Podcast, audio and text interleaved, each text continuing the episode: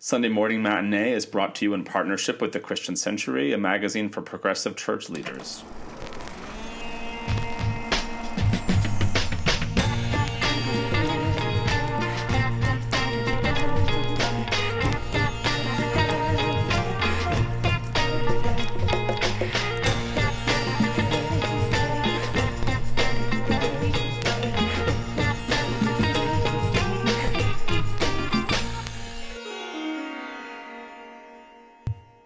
Everybody, welcome to Sunday Morning Matinee, where we talk movies and pop culture with an eye for pastors, preachers, and Sunday school teachers. Today, in anticipation of its sequel coming soon, Adam and I are revisiting the 2013 Disney juggernaut Frozen. Winter is coming, Adam. My name is Matt. I'm the pastor at University Presbyterian Church in Austin, Texas. And I'm Adam, and I'm the minister at Overbrook Presbyterian Church in Philadelphia, Pennsylvania. And Matt, you live in Austin, Texas. I live in Philadelphia. I know winter is coming. Yeah, it was wh- cold here. Yeah, it's going to be 80 degrees today here in Austin, so nobody wants to build a snowman here. so, today in our first segment, Justification by Faith, I'm going to ask Adam how Frozen might help us think about life and the church and the world. In our second segment, Preaching to the Choir, we're going to offer up some specific ideas for what you might do with Frozen for this upcoming Sunday, which will be the 23rd Sunday after Pentecost, November 17th.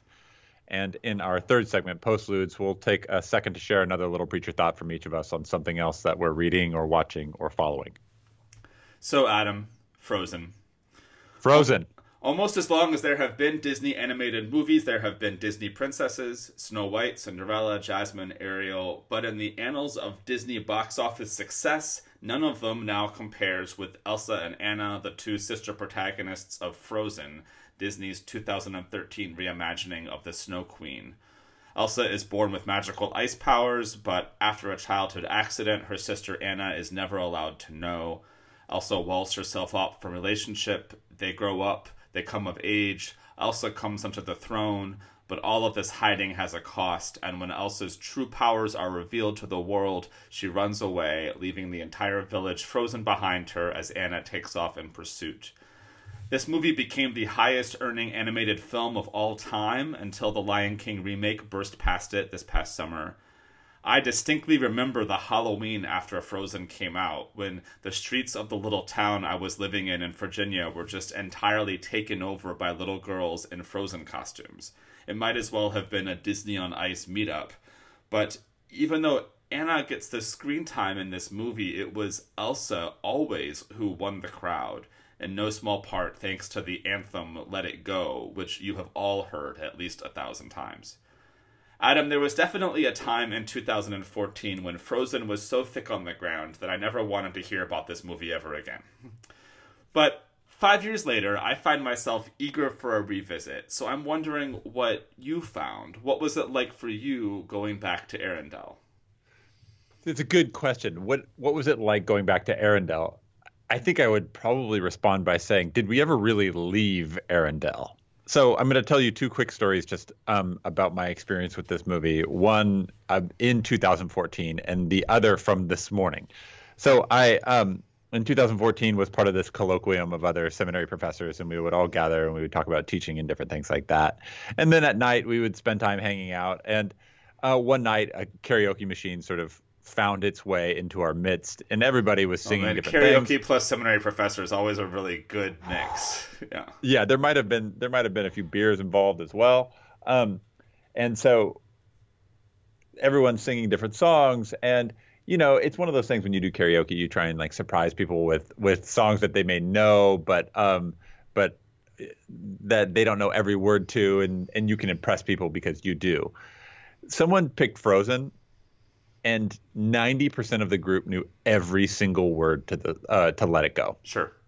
and they all stood up and they all sang it and they were um, and the diversity of the people who were there was pretty um, pretty impressive Uh-huh. and they all knew the song and so it was a just a pop culture behemoth it was a sort of monolith that was eating everything Uh-huh. and even this year, as people, as I was walking around my neighborhood trick or treating, I still saw Anna and Elsa costumes. Actually, quite a few of them. And um, then I watched this movie last night, preparing to have a conversation with you today. And I went to the dentist this morning to get my teeth cleaned, and there, in the dentist office, in while I'm looking at uh, like while I'm sitting back, I sit up, and there is a bottle of Listerine, emblazoned with Olaf, Elsa, and Anna. Like it never left. The the sort of the way the staying power of this movie in our culture is pretty remarkable, and I and I want to hear your thoughts about why that is. But I think as I revisited it, I'm still sort of struck by the fact that it's been five years or um, it's been six years since this movie came out because it still feels very present when I look around and when like and just the merchandising alone seems so ubiquitous. Not to mention the fact that it's strange in the sort of world of IP as king with respect to movies that they would wait six years to actually like put out a second movie to this because it seems like the most the easiest decision in the world is to put a sequel to something that is this popular that can um, that has had this much staying power and so i i think i didn't ever leave arendelle it's still there it's still so present and so as I watched this, I was kind of thinking, okay, so what's the staying staying power? And I think it, you know, I think it's these princesses. I think it's this relationship. I think it's the catchiness of the music, um, and it's actually, I mean, it's quite well animated. It's really sure. accessible from sure. a, from an artistic standpoint. Um, but really, I mean, it's a journey of self discovery, and and really, the self discovery is that of um, of Anna, not Elsa, though Elsa gets all of the top billing in this movie. Anna's the one who is actually on the journey, who experiences the most dramatic amount of change and actually makes the consequential decisions. And so I'm kind of drawn to her and her, her place in this story now as maybe the sort of the magnetic north of the story that keeps drawing people back. What about you? Why, why do you think this movie has such staying power?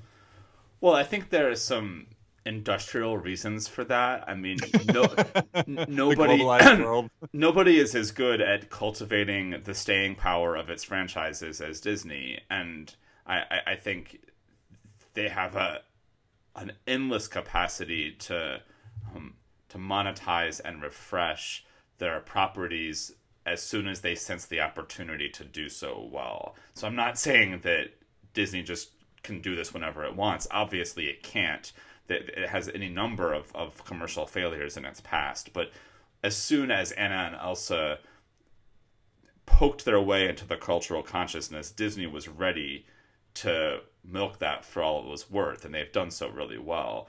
I also think part of the reason that we're six years later is that it's not as simple as Disney just putting out a sequel. It's recognizing that there's a limited, to some degree, amount of cultural appetite for properties this large and Disney is is weighing Frozen 2 up against all the other things in its portfolio which include like major Marvel movies. Right. so I wonder whether Frozen 2 is I don't I wonder whether there is a coincidence of Frozen 2 showing up in a November where there is not a new MCU property showing up. And I think there's you know Disney owns so many of these tentpole things now that they have to play a kind of chess that we're not necessarily always tracking. I, I, I do agree with you that this is Anna's movie. Uh, I think it's designed to be Anna's movie. I, I, I think it becomes Elsa's movie in the cultural consciousness only because Let It Go is such an anthem and because it, and, and I, we clearly want to talk about why that is and and what peeks out from there that grabs the imagination so much. But clearly, the screenplay is designed to be Anna's mm-hmm. screenplay. She's the protagonist of this movie, and she's the one that we follow, and and she's the one who who kind of um, is meant to pick up the the empathetic imagination of the audience. I, I'm not sure I agree with you that she changes though, and this is where I this this is where I my frustration with this movie comes through a little bit is is in its final act um, mm-hmm. because I I am not convinced that um, I am not convinced that this movie is has the dynamism in its characters that I want from uh, a, a really powerful story. Because it seems to me that throughout the tone setting first act of this movie, Anna is over and over and over trying to show her love for her sister. She knocks on the door, Do you want to build a snowman? She knocks on the door, Do you want to build a snowman? Elsa flees away after everything breaks down, and Anna runs all the way to her new castle to knock on the door and effectively say, Do you want to build a snowman? Anna is making these self sacrificial acts of love pouring out to her sister throughout this movie. Right. And then in the closing moments of it, she makes a self sacrificial act of love for her sister which then turns the narrative around. But I have a hard time believing that that represents a character change or development. And so, what I would much prefer if I could magically rewrite this movie, I I feel like that that last beat needs to be inverted. I feel like mm-hmm. Elsa needs to make the self-sacrificial act of love to save Anna and not the other way around. Otherwise, the through line is if you just love this person more, eventually they will open themselves to you, which both practically and theologically I have a lot of struggle with. Yeah, I think you're you're right, Matt. I agree with all of that because the the fact of the matter is is that that love is actually more complicated than this movie is is trying to convey. And while I do think that Anna like learns what love means in a slightly different way, sort of moving from this idea of infatuation to this idea of this sort of like um, deep sense of care and compassion to the needs of others. Um, Elsa never actually has to atone for any of the terrible things that happen. And you get the sense that Elsa feels terrible about this and has, she's sort of like self segregated out of the uh, out of the culture in order to pr- protect people that she ostensibly loves. But you never get the sense that she's actually like um, trying to do something on behalf of others in a in a in a real intangible way to make their mm-hmm. lives better. You know, and by the end of the movie, Elsa gets to be queen again, but she's shown like no real sort of regal traits that you would expect in any type of fantasy genre, right? Like in in in the genre, you would be un, you would expect that the that the king or the queen would have this sort of dignity or an integrity that would allow them to sort of finally be worthy of the title that's been given to them. And by the end of the movie, Anna is actually the one who's worthy of the queenship. She's the one who seems to understand what sacrifice means, how to lead, do different things like that, what it, what it means to take control of a situation, how to be decisive. Um, whereas Elsa doesn't. Elsa seems to me like fit to be like I don't know, like war chief or something like that, right? Like yeah, and I, I I feel really terrible for Elsa. So when when I talk about this movie, sometimes it sounds like I am trying to castigate her or denigrate her, and I don't mean it that way at all. I, I feel terrible for the situation that she's put in.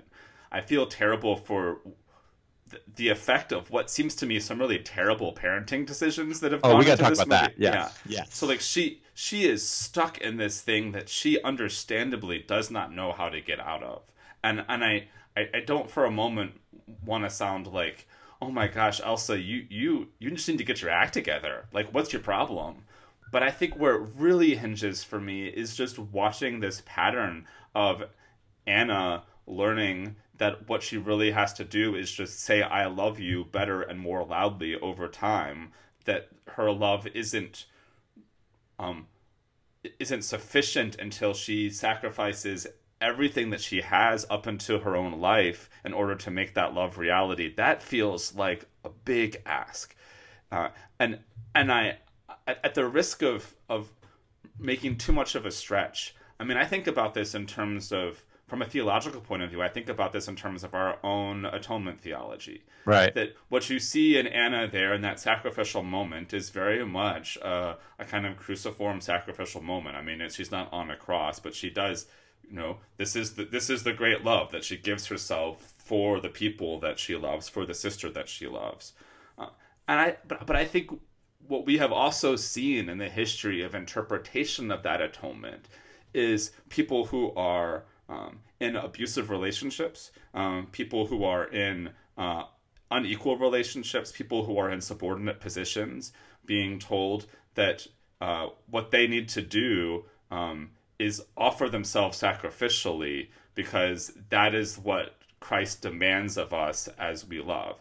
So we get told that the, the woman who was in an unsafe relationship or the child who was in an unsafe relationship, here's your surprise through line from Minding the Gap to Frozen. Right. right? Is is that what they are expected to do it as a as a condition of the love that they claim to be in is to give themselves fully even at the risk of their own health and safety and that feels like damaging theology to me and that's why I want this to be on Elsa a little bit.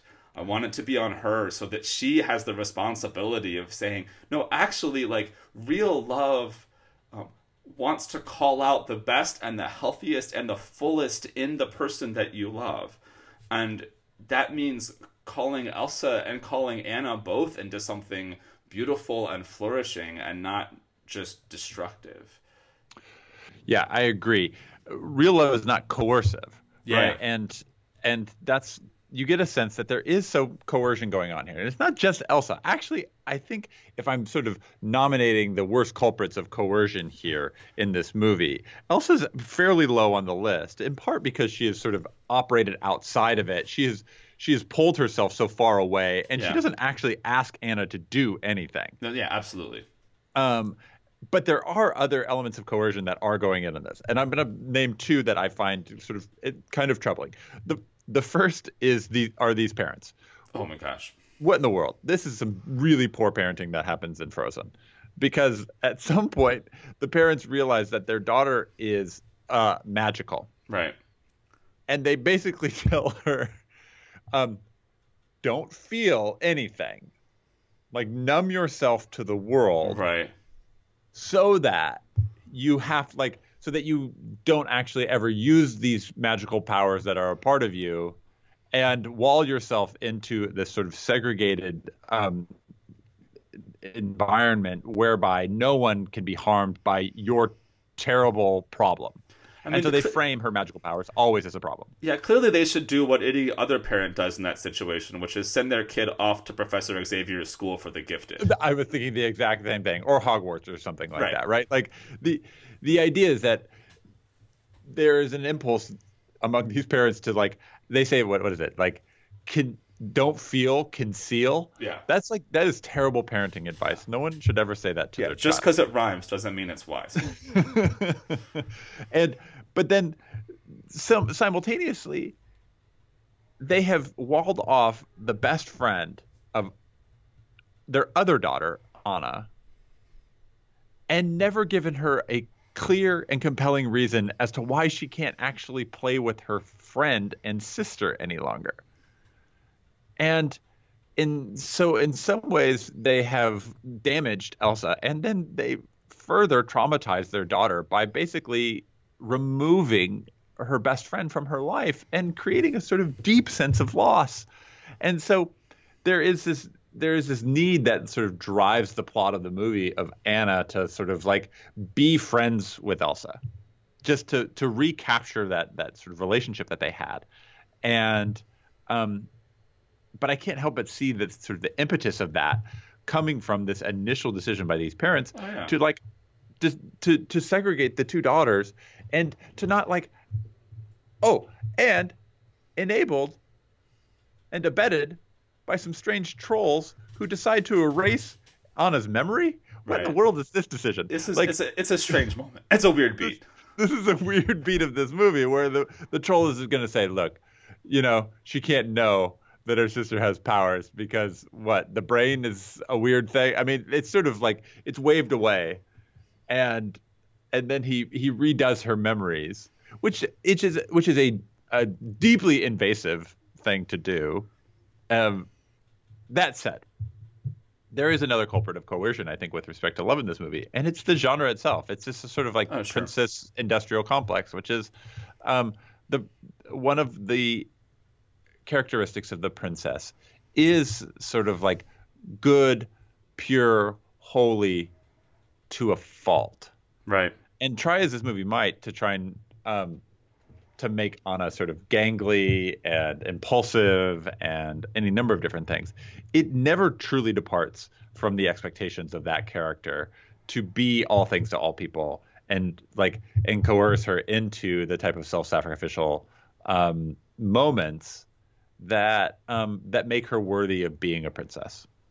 One of the things I appreciate um, joyfully about this movie is that we are so conditioned to the Disney animated plot point of parents dying that they, that they can do it with like with two shots. They have like there's a boat at sea in a storm, which is actually a beautiful shot. But it, it's beautiful. It's, the yeah. animation is it was stunning. And then they cut to the like black curtain being lowered the, the over shroud over, over the portrait and then it's like 10 years later. It's like we don't have to do any of this work really because you've seen this movie before in so many other ways. Like obviously the parents have to die for this to move forward. It could almost be like old silent movie interstitial, you know, little white font on black screen. Um, parents insert parents' death here. Fast forward, uh, which is it's just. Uh, um, it's just a great moment of genre convention, and I I, I mean it uh, wholeheartedly. I love that that happens. I I I, I it's so um yeah, it is so industrious. It is economical in the way that it it like moves on with uh with the story where everyone knows that like you can't have people who know the explanation to everything. Yeah. In this, in yeah, this right, right, right, right. any longer. Yeah, yeah, yeah. Um, other thing I love about this movie is I, I genuinely wholeheartedly love Olaf. Uh, I, I love Olaf the Snowman. And um, I know that like the comic relief characters sometimes come under fire and things like this, and I know that you know for some folks Olaf is it feels like extraneous or kind of an odd fit in here. I, I love Olaf as the extraneous odd fit, and I love Olaf because he is like the the um I, I love that Olaf is created in the moment unconsciously of Elsa's psychological breakdown, right? Or right. Her, her coming into being, whatever, however you want to talk about it. But it's during Let It Go when she is building this whole palace for herself that Olaf is also kind of called into being in the world, um, which seems like in in this moment where she is isolating herself to the fullest extent possible, she is also complying with her sister's ancient request to build a snowman.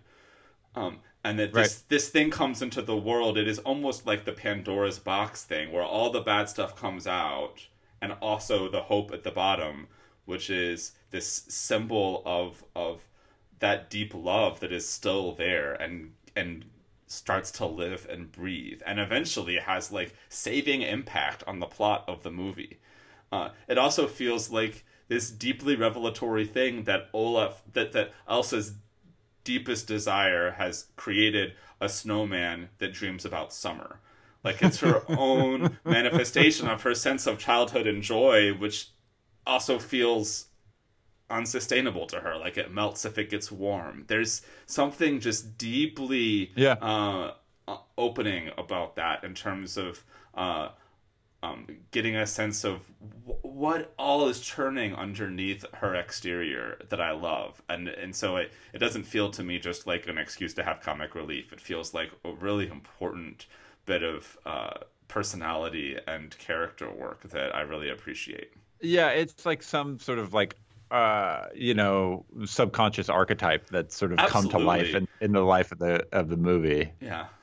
Yeah, I, I, I additionally, I, I the I actually do like some of the themes of this movie, and I think that they're pretty well wrought, especially the theme of doors and the sort of opening and closing doors and what that means. I think that's actually pretty sophisticated for a movie like this, and how how there are these doors that people um, that they constantly talk about, and I mean they show up in the songs a lot. You know, like uh, door and anymore are rhymed in like five different songs. Right. Um, but this idea that like initially with Anna, this like this love of this um, of this prince oh, has opened up this new world to her, and she can't actually tell the difference between what freedom looks like outside the castle walls because she's uh, ostensibly not been outside the castle in 15 years. I'm not exactly sure how that works. Right. Um, yeah. Uh, but she's she's this newfound freedom, and that newfound freedom also attaches um, to your freedom to choose and to couple and to figure out what you're going to, who who you want to be with. And it's hard to tell the difference between and so love opens this door but that that that very literal door of her like walking out into the world also comes with it all of this danger that she can't foresee because she's been indoors.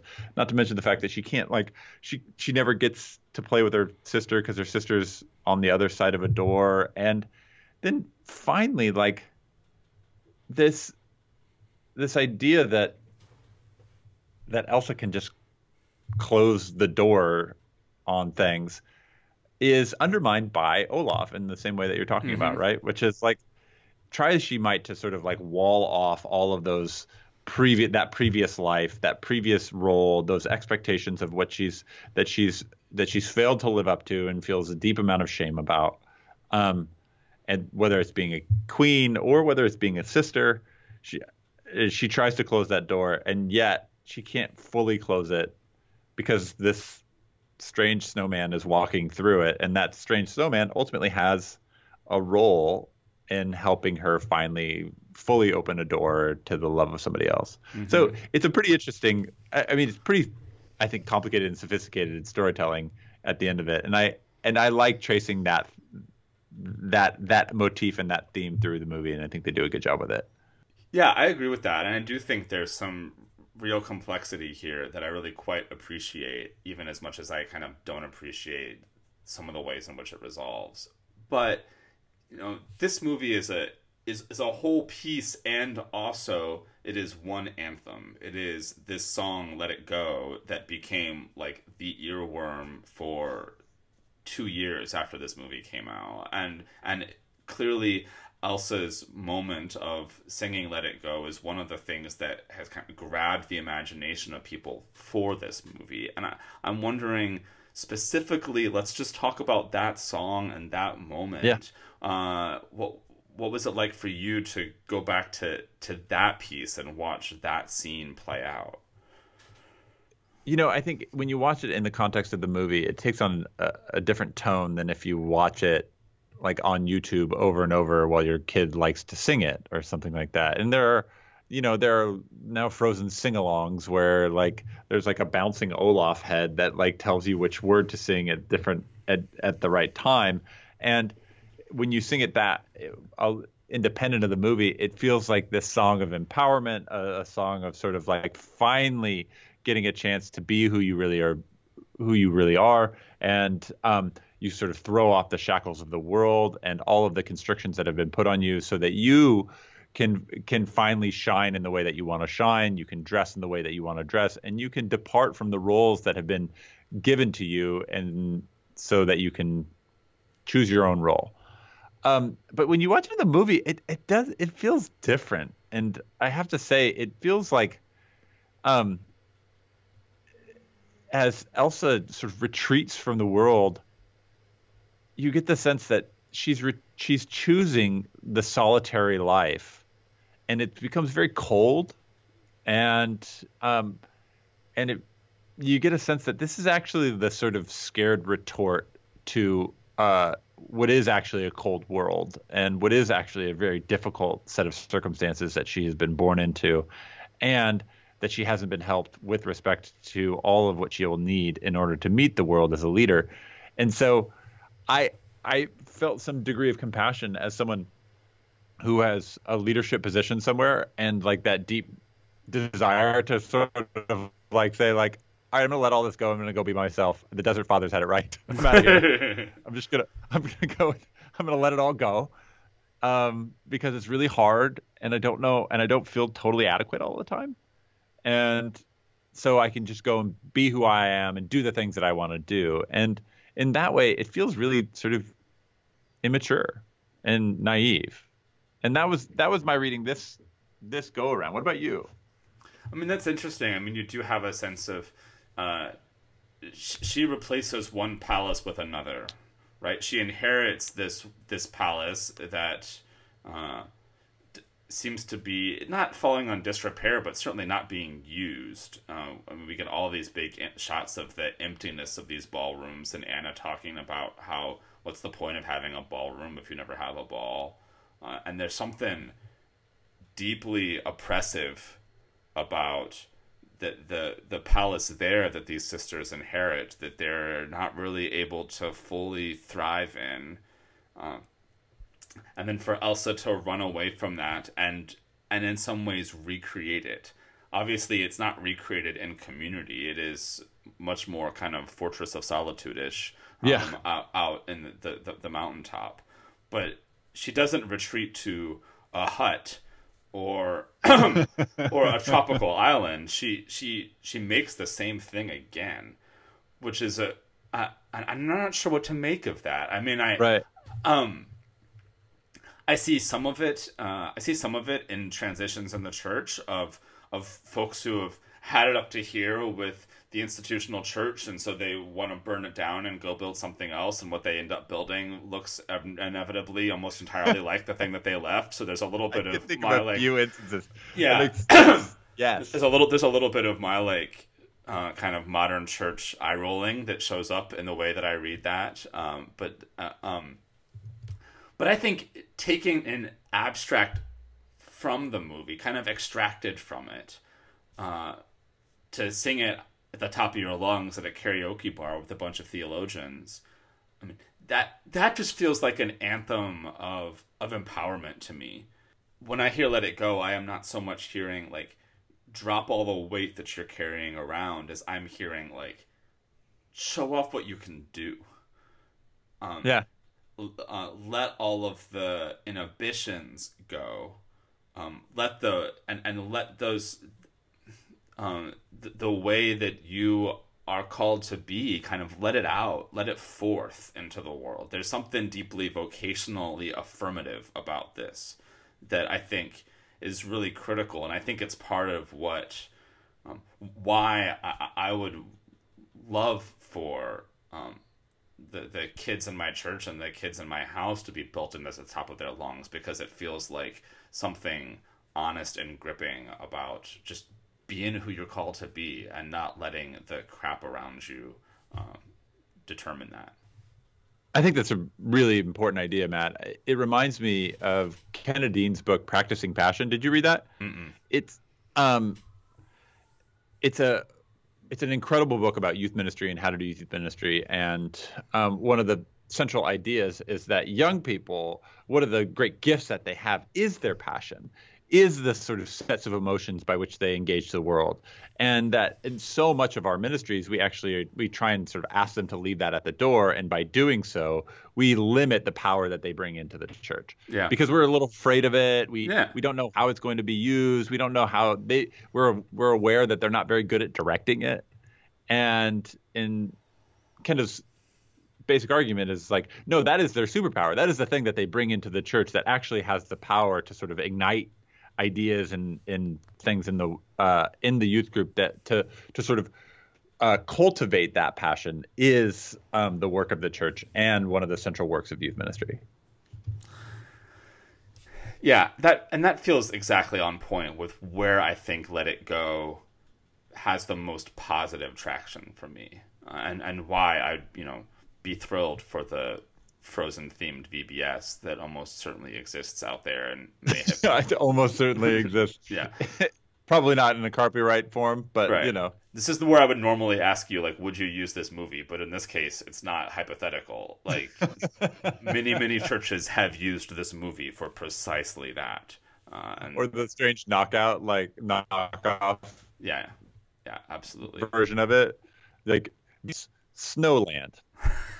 like uh, make you make snowman. Yeah, sacrifice the, uh, the, your sister like the, Jesus. Yeah, the Cokesbury VBS theme for next year is I think it's Kings of the North, and it is like a very blatant Game of Thrones themed VBS curriculum. yeah, there was another one this that was very Lion King this last uh, this last year too. So I, yeah, this exists. I mean, I don't think we'd have to work hard to find it.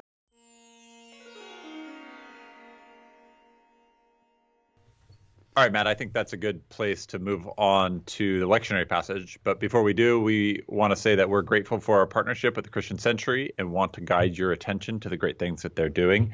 in their most recent issue, Shelly Rambo, who is a, a, wonderful scholar from Boston University, just published a piece on trauma studies and how those uh, that particular field is influencing theology and practice. Really interesting stuff. I think she's a wonderful and really intriguing scholar, and I encourage you to go and read that.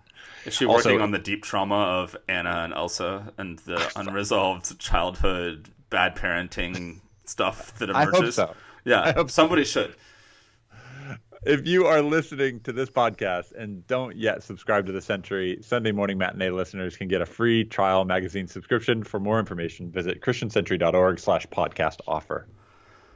Also, want to bring you this from our friends at Westminster John Knox. Are you ready for Advent? Refresh your preaching with Connections, which Westminster John Knox presents Connections, a lectionary commentary for preaching and worship. This nine volume series provides new resources to help preachers achieve the goal of connecting congregations to Scripture. Connections Year A, Volume 1 covers Advent through Epiphany and is available right now, so visit wjkbooks.com slash connections to learn more. All right, Adam. Matt, did you write for that one? I did write for that. I've written for that series, but I forget which volumes my stuff is in. So, but okay. I, I, believe it is in this one because I think I wrote on some Advent epistles. All right. Well, go pick it up. Matt wrote it. Yeah. So there's a, there's a chance there's stuff from me in there. So you know, pick... you'll see. We'll all find out together. all right, Adam. Let's move on to preaching. This segment is called "Preaching to the Choir." Looking at the lectionary passages from November seventeenth, we have Isaiah's heavenly vision in sixty-five. We have Psalm ninety-eight, which is a psalm of praise. We have Second Thessalonians and the exhortation to work for your bread. And finally, the gospel passage is from the apocalyptic portion of Luke, where Jesus tells his disciples that everyone will hate them. Adam, as you look at these passages, what stands out to you? So that that Isaiah 65 passage is so evocative and such a treasure within yeah. the scripture. Um, and I, I love reading it. And um, if only because it's it's such a clear vision and this idea of this new Jerusalem, this new sort of like heavenly city that is coming, that is being brought about, and and what the terms of living in that city um, are, are going to be. And uh, I, as I was reading it, I couldn't help but think like about Anna's own strange vision of like a new city, right? Sure. So she she builds her own castle. She gets to live in that castle, and um, and in watching that and reading Isaiah 65, I was reminded of of all of the historical New Jerusalems that have been made mm-hmm. at some point or another, which are the which is the name that is given to these new societies, these new cities, these new communities that are designed to live into some idea of this vision from both Isaiah 65, but from other portions of Scripture as well, um, that tries to get it right that tries to do it differently than the world around them. And, and what connects those utopian visions to Anna's, I mean, to Elsa's utopian vision is this impulse to set yourself apart, um, to retreat from the world, to say that the only way that you can be so thoroughly and totally yourself is if you are segregated from the wider world. Um, Elsa doesn't really want to be queen. Um, but yet she wants to rule. I mean, I think your point is a good one earlier, where you say like she doesn't go to live in a monastic hut; she builds another palace, which gives her some sense of stature, gives her some sense of purpose. Um, when we build these new Jerusalems, they're inevitably flawed because ultimately they're built in our image. They're built with our particular um, trauma in our background, with our particular baggage and try as we might to build some brand new world that's going to uh, allow us to be fully our, ourselves and to be um, to have the sort of integrity to live into the identity that we believe God calling is calling us to be. We we don't actually ever succeed, um, because ultimately we build New Jerusalems for our needs. And when you read Isaiah 65, while there are lots of amazing things that that we get to participate in there, this is not ultimately a city that we build. This is a city that God builds. Mm-hmm. And God has a sort of fundamentally different way of thinking about this because ultimately we're not the ones ruling when we get to go and be a part of this new city. We are subjects just like everybody else. In fact, there is only one ruler in this city. And the fact that that ruler has built this city and now rules it with um, a sort of sense of justice and compassion, um, where there isn't pain, but there there is consequence. Um, there uh, there is some measure of autom- autonomy. You get to plant your own vineyard. You get to eat your own fruit. Mm-hmm. Um, but yet you have to live in community. It's a it's a wonderfully rich text to kind of sort of play around with. Like, what exactly are we being called to today, and how do we try and build towards that new understanding of how to operate in community without also trying to um, build it in our own image? Yeah. Yeah, I love this text, and it's it's such a beautiful cornerstone uh, I I'm still thinking about they shall not build and another inhabit, uh, and that part of the part of the trouble in the opening of Frozen is that these daughters, these sisters, have inherited a castle that they didn't build, uh, mm. and and it's not, it's like it, it is oppressive to them because they don't know how to make it theirs, and they haven't been given the freedom to do that. And uh, so it um, i wonder if that helped me think about this particular line that it's not just it's it's not just unjust to the builders for somebody else to come along and steal their house. It is also unjust and unfair to someone who comes up in a house they didn't build in the first place um, to have to live in it without some sense of being allowed to make it their own which actually like sort of connects to the Thessalonian passage a little bit, right? Yeah, Which yeah. is like you have to have some ownership of this, and to and to and to have some measure of true ownership and true care, you have to you have to have worked for it. Yeah. And and the problem with inheritance is that um, you don't work for it. Yeah, I, I have broader questions about the economy of Arendelle and like what their chief export is ice. Their chief export is ice. The whole movie hinges on like whether or not we're gonna sign a trade deal with Weselton, which like gets real close to being like Phantom Menace level imperial tax policy. but regardless, uh, I want I want to lift up Psalm ninety eight. I think this is there's there's some. Uh, there's some let it go theology happening here in Psalm 98, where it's a psalm of praise uh, it says, Sing praises to the Lord with the lyre and the sound of melody, with trumpets and the sound of the horn. Let the sea roar and all that fills it, the world and all who live in it. Let the floods clap their hands. Let the hills sing together for joy. Uh, the, the the way that the um, English translates this this imperative with the let let this thing happen. Let the floods clap their hands. Um, is to say these pieces of God's creation want to do this thing. It is in their nature to roar. It is in the, the nature of the hills to sing together. It is in the nature of the floods to clap their hands. So, what praise is, is allowing um, these pieces of creation to do the thing for which they were created. Uh, and I think w- one of the pieces that st- that sticks from Let It Go is, as we've already said, that kind of vocational affirmation that this having magical ice powers is something that Anna was created for, and so allowing her to live into that, calling us into worship and praise is calling something in us that is part of what we were created to do.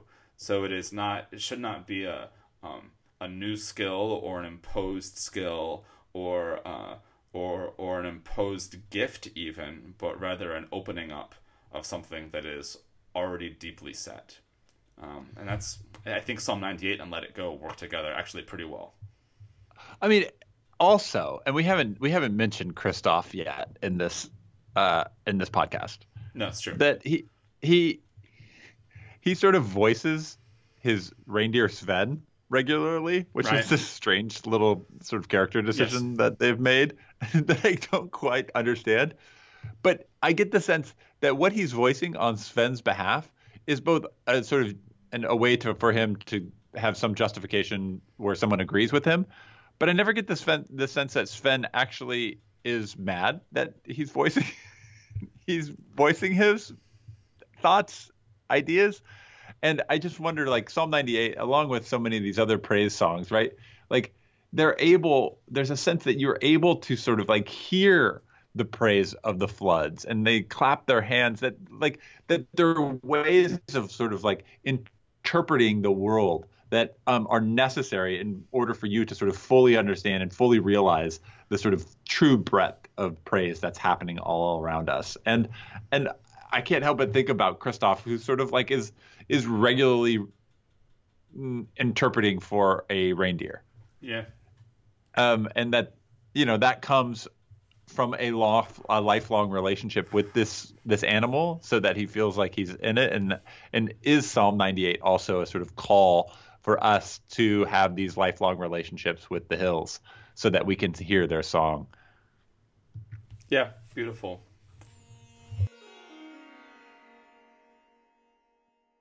All right, Matt, now it's time for our last segment. This is called Postludes, and it's just a chance to get another little preacher thought from each of us on something else we're watching or following. Matt, what's your postlude for the week? Uh, Deadspin died. Oh, it made me sad. Really sad. Um, it's a really fascinating story over the last week. Um, the Deadspin, the um, sports blog that historically was within, within the Gawker media empire um, before Peter Thiel sued Gawker out of existence. Um, and then Deadspin has been passed around to multiple ownership groups over the past couple of years. Uh, it's, it's been a sports blog that has been up and running since 2005. Uh, I was tracking and commenting on that site in the first weeks of its existence. Uh, and so I feel like, as a part of my adulthood, that dies with it, although I haven't been active on there for years. Yeah. Uh, but it, there's something deeply revelatory about the kind of modern media landscape that's happening and watching Deadspin die. And I, I surely encourage you all to go and and read and track uh, with it's basically the story of private equity coming in and trying to fix something that wasn't broken. So I, I want to send you all to a piece called The Adults in the Room that was written by their previous editor, Megan Greenwell, before she left earlier in the summer, uh, which is which lays out, and it's still live on Deadspin, which is also kind of remarkable to me. Um, but it lays out that that this history where it that says, look, you would be willing to believe a version of this where the Deadspin bloggers and staff were all artists and craftsmen who didn't care about money, and then the ownership came in and said, "No, you have to be profitable," and we didn't want to because we were craftsmen, and then everything broke down, and that's not at all what happened the, the reality is that all of these writers and staff were absolutely committed to running a profitable site. And the problem was that ownership came in and had too much ego to let the staff actually do the things that they knew how to do. Uh, and it's a really beautiful and kind of haunting uh, uh, post-mortem on mm-hmm what has happened here that I think is is important for how we think about uh, what leadership looks like, how we think about what generational change in leadership looks like, and how we think about sort of um, the narratives of industrial change look like as the church goes through its own period of industrial change. So I, I highly recommend the adults in the room. She take it's taken from a the, the title comes from a quote from Succession on HBO, but uh, the the it works really really well, and so we'll put a link up to that. Yeah, it's really good. I I read it when it first was posted, and you know I think as I as I think about Deadspin and its its own legacy, it's it also seems to be a canary in the coal mine for so much of media, right? right Which is sure. the idea that like our media companies going to be held to the same standard as other uh, other multinational companies that are supposed to sort of make a profit at all costs, or is there some such a thing with respect to a media company where profitable but not exponentially so is actually in line with the mission of the the entity and of the property? And um and the the sort of strange economy that we live in that is that seems to be running at a pace that's unsustainable for for things like media and other and other mm, particular industries. This is a, a really good example of how uh, leadership and media culture and profitability are all sort of like swirling in some very complicated mess. So, yeah. um, here's my postlude. Um, by the time this podcast is up, we will have uh, one, if not two, his Dark Materials episodes. If you're not familiar with his Dark Materials, it is the um, the trilogy of books written by Philip Pullman. Uh, it's within Christian circles, it is um, a, something of a um, something of a contested set of stories. Um, yeah, the Vatican is. has famously hated it um, and sees it as sort of like atheist propaganda. Um, it has a very, very deep anti-authoritarian streak. So, I mean, considering the long history of authoritarian actions within the church, you know, it's going to be hard not to see the church as a part of this story, though it is. Um, and I don't think it's it's that veiled ultimately. And while I've seen some people say this is not really about the church, this is about authoritarian structures, um, it's it's telling that Pil- that Pullman picks a basically a religious entity as the authoritarian structure, and we can't dismiss that. That said, his critiques of that structure are trenchant. Um, in addition to that, he tells a sort of ripping yarn that is really interesting and has some interesting things to say about development, about sexuality, about self consciousness. Um, and I, I quite love these books. I've just started reading the the second trilogy that he's in the p- process of writing called uh, the Trilogy of Dust. Um, famously, they tried to make a movie, um, The Golden Compass, to capitalize on these books, and it failed. And it failed for a variety of reasons. Um, one is the movie wasn't that good, though it had a lot of star power. Nicole Kidman, Daniel Craig, among others. Um, but number two, it it didn't fully buy into the Pullmanness of it, which is the movies are pretty. I mean, the story is pretty dark. Mm-hmm. It is um, the it is a the world is very threatening, and trying to soften that gets away from um, what is the sort of main tension of the story and the thing that brings you back, right? Because there is there is some real danger in the story. Um, not to mention a fully realized world with all of these in, in the way that a fully realized universe o- operates. Um, I am super excited for this. I hope it works. I think that because the the filmmakers have been giving are are doing this episodically and they've been given a lot of leeway to build the universe that it has a lot of potential to work. Um, but more than that, I just I like the idea that his Dark Materials is back in the conversation to continue to have a conversation around these books because I I think they deserve it. I actually watched the Voyage of the Dawn Treader movie on Sunday with my kid, which Why? is a very flawed and strange movie, and it and it takes the best part of that story, which I also quite love, um, and and pulls it out. Um, but his Dark Materials has always been seen, like it or not, um, intentionally or not, as a sort of response to the Narnia tales. Mm-hmm. Um, and I encourage people to to watch it as such, because I think that there's what Pullman pulls out is some of the shadow side that that Lewis is unwilling to recognize in the world sometimes. And as much as Lewis wants to trade in ideas of of danger and evil, um, he does not ultimately get to how that operates systemically in the world and what that does to communities and people in the way that Pullman does. So I have a lot to say about his Dark Materials. I really love it. Um, but I commend it to people to try and give it a shot if they have HBO, and um, and you know reach out if they have any ideas. That's what I got. You think it's gonna work? Uh, I hope what so. Are they, what are they doing? Are they doing a a, a, season on the first book, or is it yeah. the whole series? Eight episodes for the eight episodes book. for Golden Compass. Yeah, or Northern Lights is how it was first published. Yeah. So, and okay. then uh, the Subtle Knife is the second one, and the Amber Spyglass is the third. So it'll be like three seasons three basically. Seasons. Yeah. I mean, depending on how it does, and depending on the success of the second tri- the second trilogy, I suspect that they're hoping that the property will will continue to pay off. Yeah. But it's done in conjunction with the BBC, which um, has pretty exacting standards too. So that that gives me hope too. It's so hard to know because you know we're in such a streaming uh, we're in such a streaming ecosystem apocalypse right now. There's so many options and there's so much money behind them that Right. it's like the old rules that said, look, if a network is spending this kind of capital on something, they must have something decent cooked up. And I don't know that that's true any longer. I sort of have some trust for HBO for this, but nonetheless, there is an a staggering number of very expensive and not that great television shows out there right now, and Right. so I it just makes me wary. Um, but I hope it works for sure. Yeah. Have you signed up for Disney Plus? Not yet. I'm I will almost certainly get suckered into it at some point.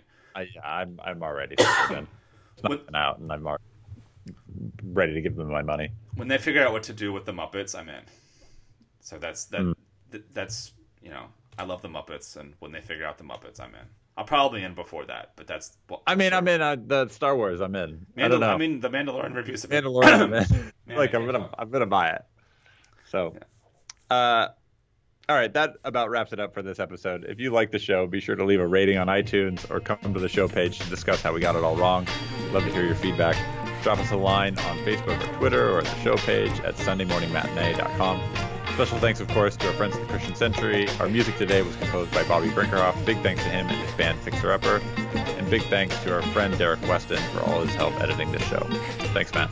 Thanks, Adam.